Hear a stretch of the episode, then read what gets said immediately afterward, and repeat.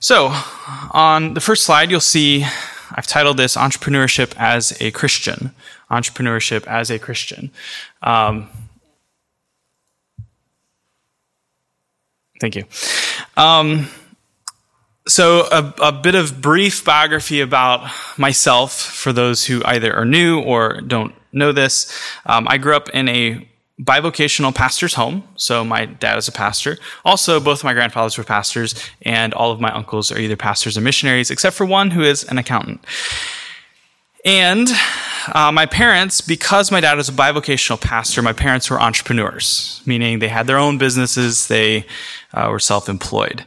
Uh, I've been working for family businesses since I was old enough to stick stamps on envelopes, and that is a very low age. So you can put a stamp on an envelope, uh, definitely in the single digits, um, possibly even the low single digits. So uh, every every um, day about 3 p.m., all the kids gather around the table and start putting stamps on envelopes because we got to send out the orders. Uh, so that was my early introduction to entrepreneurship. I started investing in real estate as a teenager, and I received a small inheritance from my grandmother. And when I say small inheritance, I mean like if you save four of your stimulus checks and add them together, that's what I mean by small. I don't mean small as in Donald Trump received a small inheritance from, not, not like that. I mean like literally a small amount of money. Um, my siblings and I pooled, pooled our checks together and bought not our checks but like the inheritances and uh, bought a cheap house because you could do that back in the day uh, we bought and sold that that house and other houses repeatedly. Um, as far as personal strengths because you that's what we're going to talk about later on. Um, personally at times keyword at times especially for those who know me uh, at times i can be very good at reading people. Sometimes i'm not. Sometimes i you know i just especially with the whole 1 Corinthians 13. Love thinks no evil. So, so I'll give people the benefit of the doubt when I maybe shouldn't. But at times I can be very good at reading people and situations as well as evaluating risk.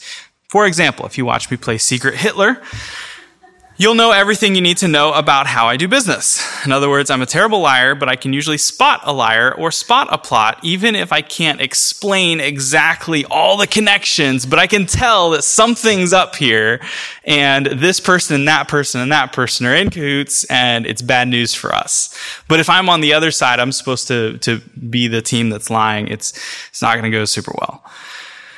Um, now, as far as my personal career goes, if you want to call it that, I started two churches with minimal, quote, seed money, which is the language that they use in church planting. Um, generally, in Manhattan, the standard seed money for planting a church is $250,000 per year for a three year grant. So if you're going to plant with the main organizations like city to city, if you get approved, if you go through, you're going to be walking out the front door with this grant, and that's your seed money, that's your funding that you receive from them. It might be a loan that you don't necessarily have to pay back or just a straight up grant, but that's that's the dollar amount that that the 90%, I don't know, the, the majority of church planters are working with here in Manhattan. So think of that as three quarters of a million dollars. This is what guys were getting when I started my previous church. So 2017, that's the dollar amount that people were starting with. Um, there is another group beyond city to city. There's another group called um, Orchard Group that their their aim is to plant mega churches. So they want they design the whole thing around this idea. We're going to plant a mega church and we're going to start it big. On day one, there's going to be 300 people there, and it's going to go up from there. They have a slightly different model, but a lot of similarities to the previous one I just mentioned and they will typically give you a million dollars to start with. Um, but they only select three or four church planters per year nationwide. So it's like a bachelor style program where you've got all these guys vying for, or girls, or, well, bachelorette, I guess. Um, you got all these guys that are trying to get chosen and they're they're doing this like weekend getaway thing where they have to go and like prove themselves as a entrepreneurial church planter. And you're taking a ton of tests and these evaluations and assessments. And uh, only the three or four will will be chosen. Only three or four will get the rose or whatever it is they hand them in these game shows. So that was that was the norm four years ago. It's still the norm today. That was what people were telling me. Oh, Andy, you got to go with Orchard Group because they're the best. They fund you the most. And there's no strings attached. You can do whatever you want with the money. You can plant it in, uh, you, you can be a Baptist church or a Presbyterian church, a charismatic church. You can do membership or no membership. You can, like, it's very open ended in its ecclesiology. Now, that is not the route we took Neither of those routes were the, the route we took. In contrast to that, I had a sending church, and my sending church put about $40,000 into our church plant, and that was primarily in the form of paying the rent. So if you live in Manhattan, if you live in Midtown, if you live around here and you've ever tried to get an apartment, you'll understand. At the time, apartments required first month, last month, security deposit, and broker fee. So basically, you're looking at four months' rent to get in, which practically speaking, that looked like a $20,000 check, cash. It took that to get into a two bedroom apartment where my brother and I would live and plant the church. So we started the church in that apartment, in that living room, and that was the money needed up front. That was the seed money. So think of $20,000 versus $250,000. Uh, beyond that, though, we lived on a shoestring budget, but God sustained us. Um, now, bringing us to today, a handful of families from our former church uh, would become the core for starting this church, Providence, that started a year ago, and here we are today. We've gone from about 25 people to about 60 people during that time. Now, you might be asking, you're like, wow, Andy, isn't a church just like a spiritual thing? Yes, a church is a spiritual thing, but it's also a legal corporation. Try planting a church in New York without legally incorporating you're not going to be able to rent a space. You're not going to be able to, in order to rent a space, you have to get insurance. You can't get insurance unless you're incorporated. You can't open a bank account unless you're incorporated. Like all these things tie together. So it is a legal entity that has its own tax ID number.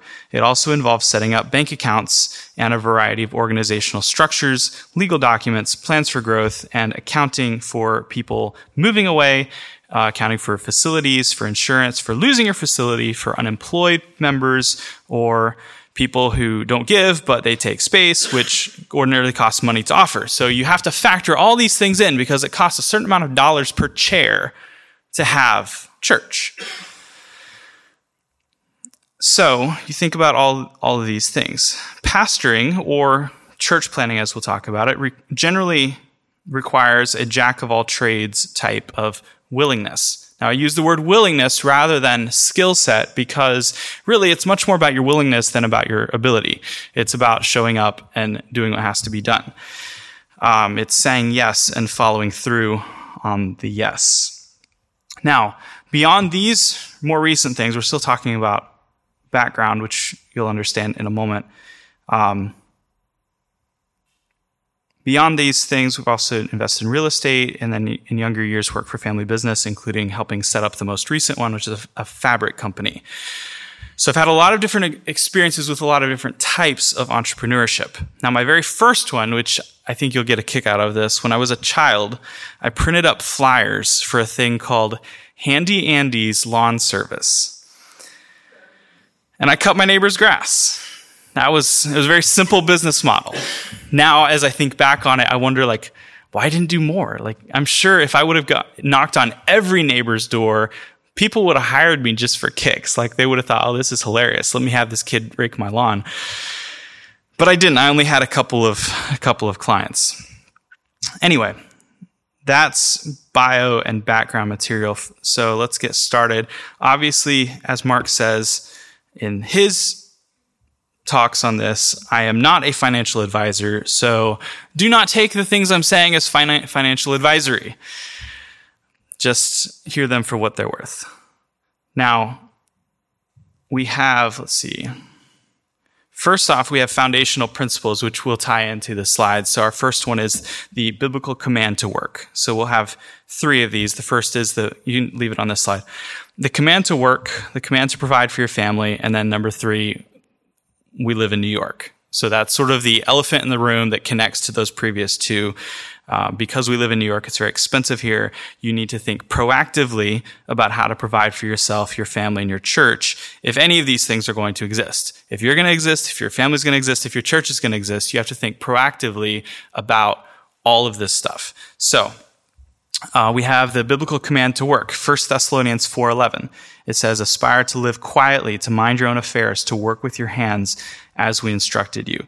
And then 2 thessalonians 3.10 which says for even when we were with you we would give you this command if anyone is not willing to work let him not eat.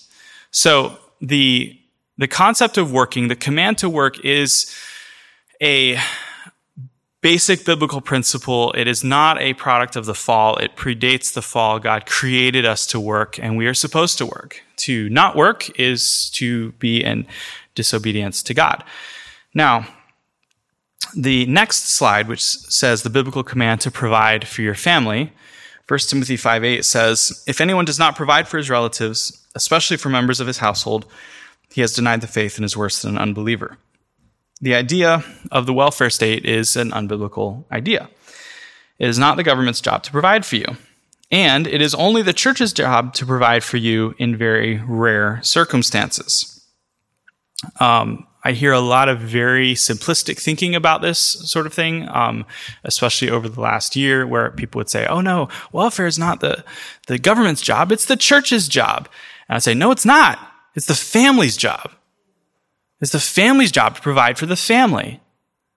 If you're unemployed, you need to get employed. but while you're unemployed, it's not other people's responsibility to pay your bills. It's your family's responsibility to cover for you. But fortunately or unfortunately, they know you. They have a relationship with you and they know when you're slacking versus when you're being real about this and when you're actually trying to provide or not trying to provide. This is why a lot of times people um, move out, run away from home, leave their spouses, things like that, because their family can see through their lies and their plots, and then the people will go and then prey on the church and try and get the church to pick up for their slack where they should be providing for themselves or at least their families. But then they go into the church to try and take advantage of people who are um, too naive.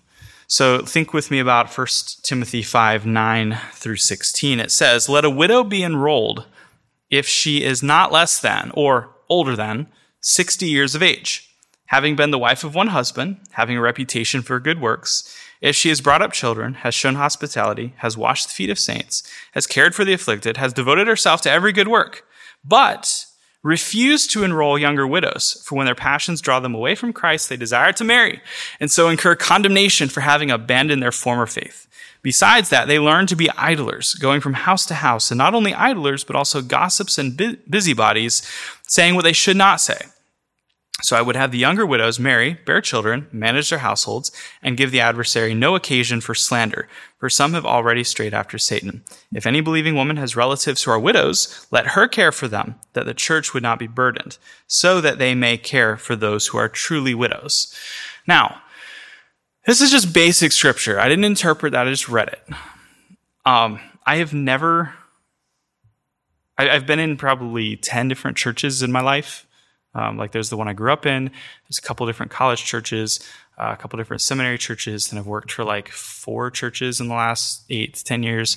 Um, so I've, I've been in a lot of different types of churches, but I've never been in one that had a program like this where if a widow lady came up to the, them and said, "Hey, I need help," if they said, "Okay, well, let's look at First Timothy and see if you qualify for our program," never seen that, never heard of it. But the reality is, there are some people who qualify and there are people who don't qualify within the church for these like th- this enrollment program where you're basically like on the church payroll. But the thing is, if you read it carefully, you'll realize that this type of person is extremely rare. So it says the wife of one husband, having a reputation for good works, brought up children, shown hospitality, has washed the feet of saints, has cared for the afflicted, has devoted. Now, some types of those characteristics are, in fact, very common. Like there's lots of nice, wonderful older ladies in churches all across the country who have served in all of those ways. But here's the thing. They not only brought up children, but their children are still alive. And their children are the ones who are obligated to care for them. But in this scenario, you have a woman who is to be enrolled in this program is one who was married and now widowed. She raised children, and those children are like dead or something. Those children are not able to provide for her. So that's what makes this a, a particularly interesting situation. The, the idea is that the church is to be is, is not to be burdened, but they are to care for those who are truly widows, or as the King James would say, widows indeed. So there are widows who qualify who have genuine, true needs. I'm thinking too of like, there are widows who are so old that their kids have died of old age. Like, imagine a 95 year old lady whose kids are in their 60s and her son has a heart attack, and then, you know, those types of things happen. Those are the types of women that the church is commanded to care for. But it's not just this blanket statement to provide for everyone. On our third slide, the next slide, um, you need to think about the reality that New York is the most uh, is is a most expensive place to be, and it is also the most opportunistic place you could possibly be. If you, your family, and your church are going to exist in New York City, it's going to require careful thought, planning, and actions. So we have to face the reality: the cost of living is crazy high. But at the same time, the standard of living in New York is much lower than the rest of the country because the cost of living is much higher here than the rest of the country. So you take your salary, let's call it $50,000 or $100,000 or whatever dollar amount it is, you get much less for it here than anywhere else in the country, which means your standard of living here is much lower. The things we consider luxury here are normal or even lower class in the suburbs.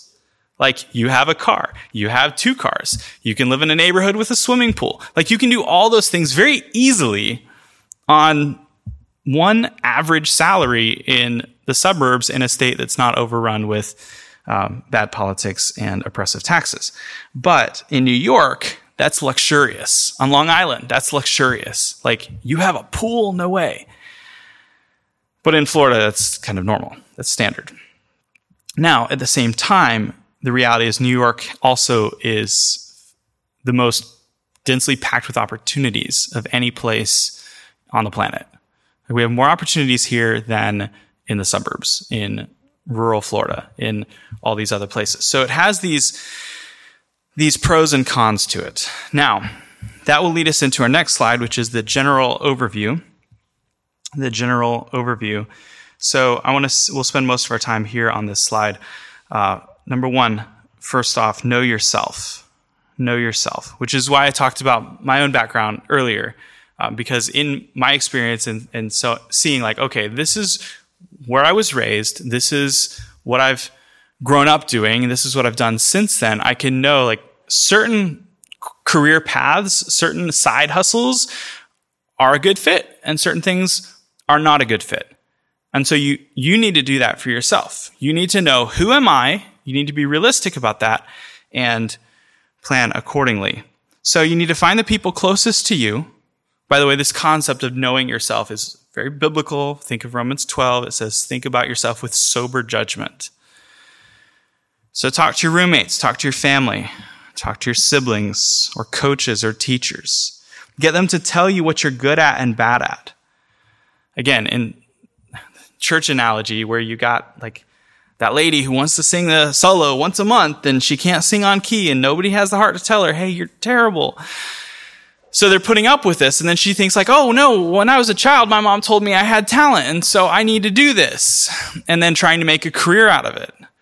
You need people in your life who will be honest with you, who will tell you what you're good at and what you're bad at. Uh, they also, you need people in your life who will tell you if you're really naive, if you're prone to getting scammed, you need to know that. You need to adjust course. So think with me about this very practical test. Can you tell when people are lying? Can you tell when people are being sarcastic? Are you super empathetic? Are you filled with a heart of mercy? Or do you have the gift of discernment? You have the gift of discernment or the gift of mercy. Both don't usually occupy the same mind. You're usually one or the other. You usually have like a really keen eye and critical thinking, or you have a really soft spot, soft spot for the hurting. But they're not usually in the same, in the same worldview. Entrepreneurship is not for everybody. If you're just like a really nice person, you believe everybody, you're really gullible, you should not be an entrepreneur. You're going to get taken advantage of. The gift of discernment is much better for business owners and entrepreneurship than the gift of mercy, unless, of course, your business is the business of mercy, in which case you will need someone who's cutthroat and shrewd in order to work with you. Also, the idea of shrewdness, that is also biblical. It is taught in Scripture that you need to be, uh, the, the shrewd manager is praised in the Scripture. You need to understand what's happening in the world around you so that you are not taken advantage of. Because if you are taken advantage of, you can't provide for your family, which that makes you worse than an unbeliever. So that's number one, know yourself. Number two, don't fall for scammers and avoid MLMs like the plague. Now, I want to say obviously there are some MLMs, multi level marketing, there are some MLMs that actually sell a real product. But I've seen some that will sell you the opportunity to sell others the opportunity to sell others the opportunity to sell op- the opportunity to have a vacation package. And every person that you get to sign up for this monthly low, low cost of $250, you'll receive a kickback of $100. And then your boss will receive a kickback of $50 and then his boss will get a kickback of $25 and this, this cycle just, it's a pyramid scheme and it just goes on and on and on.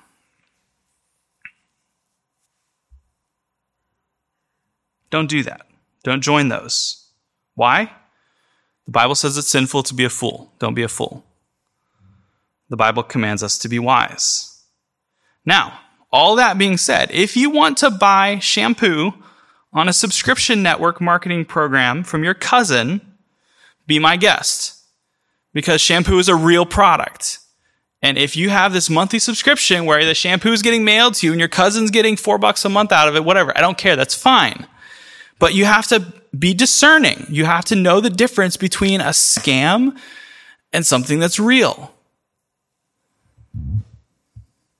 Make sure that you're actually getting the product that you're supposed to be getting and not just a recurring bill and not just the opportunity to get the product. So, those are my two things to say overall because the whole network marketing thing, the people who run those, are all over New York, and they prey upon people who are naive. They prey upon people who have these ideas of like, oh, I'm going to start my own business, but there's nothing your own about it except your own money going out the door. So rather than taking that approach, that is not entrepreneurship, that is just getting scammed, I would encourage you to get a real job. This is point three get a real job and save every penny as Mark has been saying, there's amazing job market right now. Every place under the sun is hiring. So you get a job and then save your extra, save every penny that you can. And then number four, start your side hustle with the money that you've saved while you maintain your real job. So think with me. What are you skilled at? What are you good at? What, what can you do? Everybody has various, whether it be spiritual gifts or just practical things that you can do. What do you know? Do you have a special hobby or interest? What do you love? What are you passionate about? The next thing I think is important because in the the younger generation, I'm talking like age 14 to 30, we're really into the idea of following your passion. Like I've got to have a dream and a career that I'm really passionate about. I want to say first off, you don't have to be passionate about your industry. You just don't. That's not necessary. But you can bring your passion to your industry. But I would also recommend thinking about it. And if you hate the thought of what you're looking at doing, maybe you should not do that.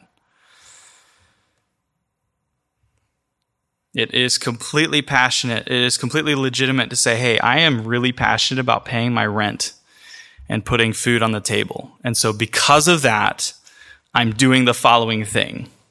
Like that's real, that's legitimate, that's God honoring to work with your hands and provide for your family and live a quiet, peaceful life. Like that's in the Bible. Now, back to my personal story. My family has run two fairly successful businesses. The first was a coupon service, and the second was a fabric company. These two are both very different from each other.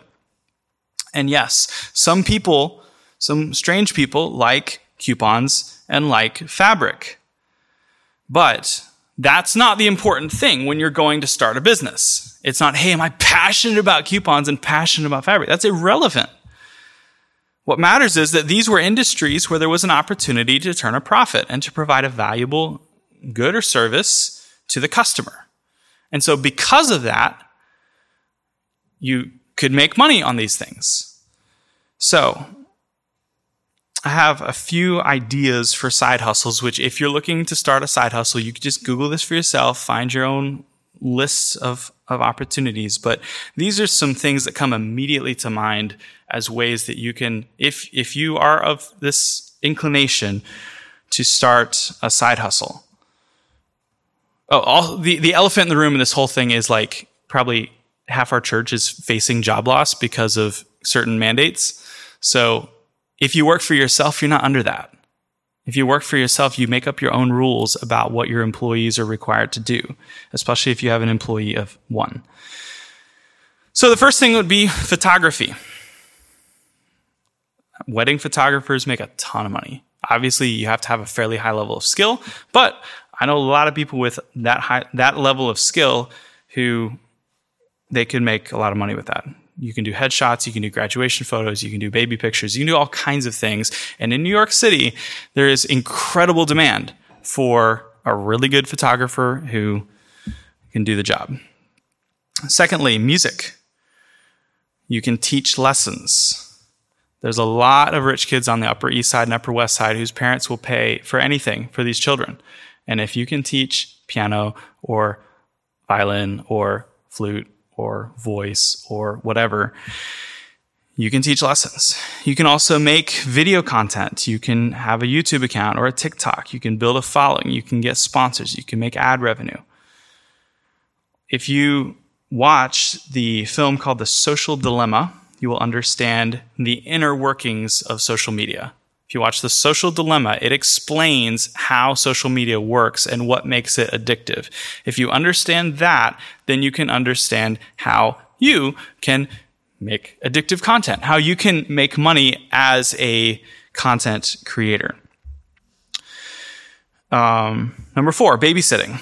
If you're great with kids, very responsible, and others focused, and you have grown up changing diapers, this could be a path for you. Now, don't do this if you've never changed a diaper or if you've never made a frozen pizza. You have to also, beyond this, know your market value. You have to know your worth, know yourself, know how much what you're bringing to the table is worth. You can then increase your market value through additional skills, such as teaching ability. This is the world of virtual schooling and things like that. You can be the one who is, is not only babysitting, but also teaching the kids, they're working with them on their homework. Uh, you can learn a language, be multilingual. That also significantly raises your income potential as a babysitter. You can add services such as cooking, homeschooling, math tutoring, etc. All of these things could potentially raise your value and your price as a babysitter. Beyond that, we have social media. I'll just say straight up, don't be a lifestyle blogger. You're not the Kardashians. Unless, of course, you are the Kardashians. But if you actually have a skill, take that skill to social media. For example, thinking of Alexa here, you could solve math problems on video. You could literally do math homework on videos and get millions of people watching this. You could have calculator companies doing ads on your math videos. And because your, your, tar- your video is so niche, it's so focused, those are the ones that make the best revenue. The next one I've got is fitness. There's coaching. You could have clients. You can say, hey, I'm a fitness junkie. I'm at the gym all the time. I'm going to coach other people to do this too. You can make videos of doing this and have the same, the same um, pipeline for social media. You can do private coaching. You can teach people at Planet Fitness. Like there's a lot of people doing crazy stuff at Planet Fitness that desperately need someone to come to them and say, Hey, that's not how you use a treadmill. That's not how you use an elliptical. Let me show you how to do this without hurting yourself.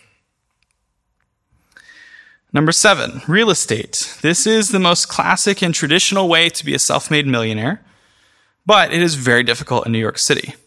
Generally, you'll need to start in a different market, such as New Jersey or Pennsylvania, because it's just way too expensive here. The barrier for entry is way too high. Uh, number eight, learn ways that you can make money on Amazon. They have uh, fulfilled by Amazon, FBA. So you can find some factory in uh, China through Alibaba and order like a pallet of measuring cups and have them sent to Amazon, Amazon factory, and then get your photos up there and list the product. It takes a bit of money to do that, but if you've got game, if you've got determination, if you're like a very dedicated, skillful person, you can do that sort of thing. You can write and sell books on Amazon. You can write and sell coloring books on Amazon. You can sell notebooks on it, like blank line paper with a fun little cover on it. You can do that. Now you're not going to make a ton of money, but you'll make like 30% of the sale price. And if you're thinking in terms of generating multiple streams of income and passive income, that is a route you can go. You can create t-shirt designs and sell them. You sell the t-shirts. You never have to touch a single one of them. You just put the whole thing on Amazon and Amazon will print and sell the t-shirt and send you like three or four bucks out of the 20 that you sold it for. Amazon also has affiliate marketing. So let's say that you want to start a blog or a um, YouTube channel called, you know, the- theological book reviews by by Anais, and so you want to start your theological book review channel, and you say, "Hey Andy, can I borrow like ten books?" And I say, "Sure." So you take these 10 books, you read the first one, you make a 10 minute video because it has to be 10 minutes to make money on it. You make your 10 minute video and then review the book. And then in the bottom of your video, you have a link to buy the book on Amazon. And you make a percentage of the profit through that affiliate link. Beyond that, we have blogging, podcasting, um, learning about the stock market, which I'm not even going to try and talk about because I don't know stuff about that. Um, number 11, learn about NFTs. You can talk to Luke about NFTs. Um, also, follow Gary Vee on YouTube. Gary Vee is just this fountain of ideas. He also curses like a sailor, so just be aware of that. So, all of this I would put broadly under for the one who's saying, Andy, this is really unspiritual. I say, no, it's really spiritual to provide for your family. It is a very godly thing to work with your hands and provide for your family. It is a godly thing to work with your hands, provide for your family, and support your church. And to have your church exist. Because here's a secret. If enough people move away as people move away from New York, if, if too many people move away from New York in one year, the church closes. So you've got to have a good foundation within the church in order to ride those waves, the ups and downs that come with the natural flow of being in New York, where about 30% of your church is supposed to move away and move in every year. That's just the standard for church planters. So, um, on our main points, point number five, grow your side hustle till it replaces your real job. This will most likely involve scaling up. So let's say you're selling the t-shirts or the notebooks or the whatever it may be. You're going to have to increase the volume significantly because if you're making three bucks a shirt, you got to sell a lot of shirts. Um, my family's business, the coupon business, literally, I tell Emma all the time, like it was nickels that put me through college like five cents at a time because we were selling a product that cost five cents. We sold millions and millions of coupons over a 20 year period. And that was the approach. So you know your product, you know your market, and scale accordingly. If you're a wedding photographer and you charge like $3,000 per wedding, you obviously don't have to do as many as if you are selling, creating and selling t-shirts. But you have to scale up if you're starting with these small things. Uh, the next thing I need to talk about is knowing your value. This is connected to know your worth knowing yourself. Know your value. This personally, uh, last week I said I'll talk about some mistakes I've made. One of the major mistakes I made was let's just talk as a, as a child here, but also throughout my career. So, Handy Andy's lawn service, I did not know my the price tag. Realistically, what's it going to cost to cut this two and a half acre field of grass? If you're going to call some random guy from you found on Google, how much are you going to have to pay him? If you're going to have to pay him $250, pay him that. I should not be charging 40 bucks. Because if I break a belt on the lawnmower, which I did as a child, that belt costs 50 bucks. So that was a thing I didn't understand that because I was 11 years old. But thank you, Chris. but I want you to understand you need to know your worth, know your cost, know the market value, know what this is worth, but also recognize like, is it actually worth that amount or am I doing half the job of the other guy? Now, it may totally be that as an 11 year old, you're cutting the grass just as well as the 32 year old. But it also might not be the case too. So that's where you have to know yourself and understand. Just like start off with your piece of paper and say, Hi, my name is Andy, and I am however old you are. If you're 10 years old, if you're 15 years old, if you're 35 years old, like know yourself, know your place and what your role is. How much money do you need to make? How much money do you have to make to live where you're planning on living or where you're currently living? Set your prices realistically. Know your price tag. Know your worth. Know how much your goods and services are worth in the real world. You might think that it's an honorable thing to, to say, oh, I'm giving them a deal. I'm only charging 40 bucks to cut the grass on this field that's worth $250. You're actually being foolish. You might think you're being nice, but that's foolish. Like I said, the belt, if it breaks, costs 50. So you need to think about those things when you're setting your prices for your own businesses and industries. Uh, provide an equal or better product and command a competitive price. Um, if you're good and if you're needed, you'll make money. People will pay you if you've got the goods. Now, lastly, I want to, I want to say this is one model. This is not the only model, but this is the model I've seen, I've lived, I've done this, um, whether it's personally through church where it's like, hey, we start small and we grow gradually and scale up, where you start as a house church with three people and you grow up through 10 people, 15 people, 20 people. Now you're too big. You have to be an outdoor church. We were a patio church for like a year. And then the next step is, well, we got to get a bigger space. Now it's going to cost more money.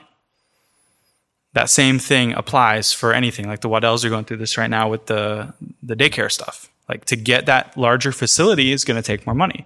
We have to factor those things in. Otherwise, you're stuck as a church. You're stuck as a living room church unless you make difficult decisions and you budget accordingly and you save accordingly in order to level up to the next thing, whatever it may be. Um, Another model is the start big model, which I referenced at the beginning, which is you know the large seed money that church planters get, uh, or in the business world they call them angel investors, where the idea is you're going to just kind of start big. You're going to you know rent a factory or a warehouse and build your product in mass, and you're going to market it, spend hundreds or millions, hundreds of thousands or millions of dollars in advertising. That's another approach.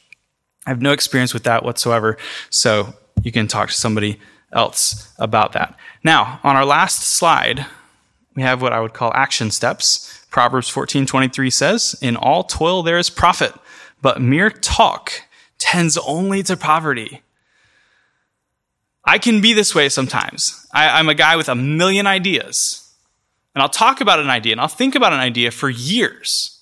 I'll have idea like I've got this uh, seminary vision thing. It's been in my head now for like eight years and I'm working on a long term path to make it happen. But if it's if your plan is only talk, it's never going to go anywhere. So you've got to take action. So my practical advice would be would be to create cohorts or the buddy system. Think about accountability partners. Think about group chats. Find somebody. Don't try and get everybody. Just have like one other person who is in this or pursuing this. One other person who's a little ahead of you and you want to be where they are. So I have this for, for fitness. I started going to the gym again like a week ago and I have a accountability partner who I text every day except Saturday and Sunday and say, Hey, this is what I did.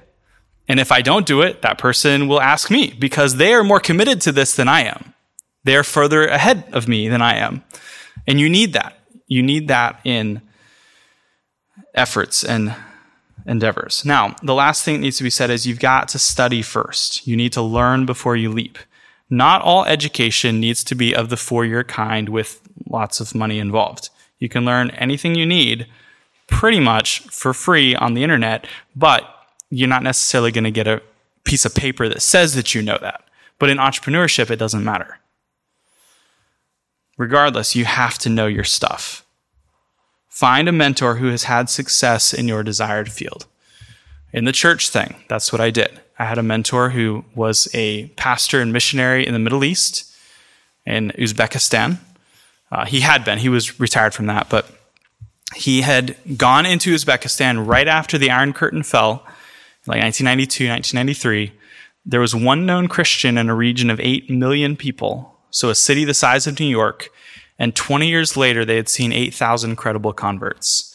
It was illegal to convert to Christianity. If you converted, your family could kill you with the blessing of the state.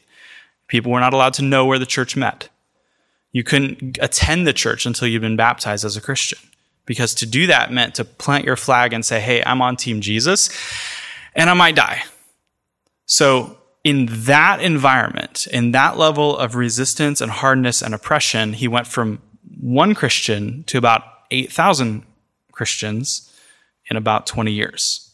So when I met that man who's real, like I had, I had seen him speak before. I'd seen him at conferences and then I met him in real life and he offered to mentor me. I said, well, yes, please. that will be very helpful because if it works, I hate pragmatism, but you've got to think about at least some level of, is this working or is this not working? If it works in the Middle East or Central Asia, as they call it, I think, I think we'll be okay in New York. So that's the, he, he, we ended up developing this mentoring relationship where he would, we'd do Zoom calls once a month and just coaching me on what to do. And then we hit a point where it was like, okay, what's next? And he said, just keep doing what you've been doing. You've established the roadmap. Now just repeat it for 20 years. And I was like, oh, okay. Well, I guess, uh, I guess that's that. So anyway, that's that's uh, the background for the the model that we're on here. Now, I'm I'm big on being a lifetime learner. Like, there's a reason I'm almost done with my fourth degree because I, I'm a huge believer in learning for a lifetime.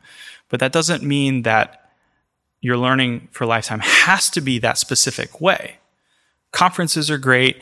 I listen to tons of sermons every week. I'm constantly learning and trying to to grow. I have new mentors now that um, can help advise me on new areas and new things that I had never even thought of before. But those are not the most basic level things. So that's what I've got. Do you guys have any questions or things you want to chat about? It's 1022, so we have time for like one or two questions. I'm full of ideas. So if you want to chat and be like, hey, Andy, I work at Starbucks and I don't want to work at Starbucks for forever. But I also don't have money or time to go to college and get a degree. We can chat because I have I have ideas for like half the people in this room, but um, I don't want to put them on people because that's not my job. So I saw a hand. Yes. Yeah.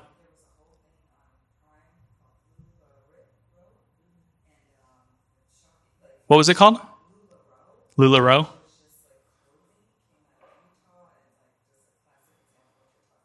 Yeah. Yeah.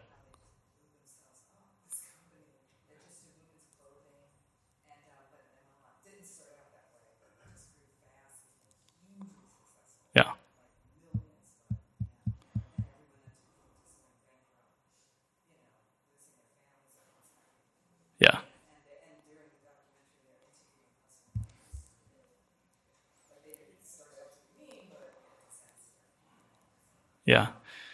So,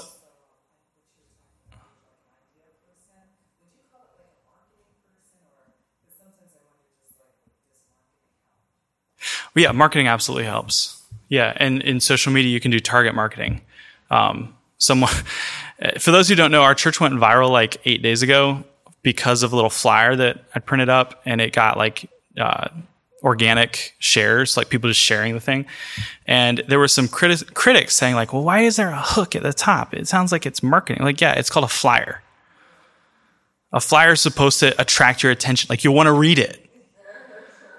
There's a reason that one document wasn't written in like six point font with the entirety of the London Baptist Confession printed on it. Because you can't read that. So you have to have something about it that makes you want to read that. So that's mar- marketing is is important. And with social media, you can literally target your ads. Like we could create a an ad based on that same thing and target it to people who have checked in at a certain location or a certain church or whatever, so that they see this these words. Tired of woke churches? You can do that. You can target it towards you know males age 18 to 23 and a half and have a very specific target for your thing. Um, and that's how like your ads will cost a certain amount of money per click. But yeah. Any other questions? Again, you don't have to start with tons of money. You can literally start with like $5. And if you don't have the $5, talk to me. All right, let's uh, let's close with prayer. Lord, I thank you for giving us the gift of work, the responsibility to work to provide for our families. Help us to think seriously and soberly about the world in which we live, the world which um, will require a lot of creative thinking in the future, especially as as so many people across the New York City area will be forced out of their jobs due to all of these uh, oppressive regulations and mandates that we're seeing come down. Uh, Lord, I pray that you would help us not to be simple minded in thinking that the only thing that matters is our belief about the gospel, but that we would recognize that it is also important how we steward the gifts and responsibilities that you've given to us. Um, help us to think with sober judgment. Help us to think wisely. Help us not to be fools. Lord, I pray that when we stand before you, you will be pleased with us because we have sought to honor you in every aspect of our lives. And I pray that you would guard us and keep us and protect us. I pray all these things in Jesus' name. Amen.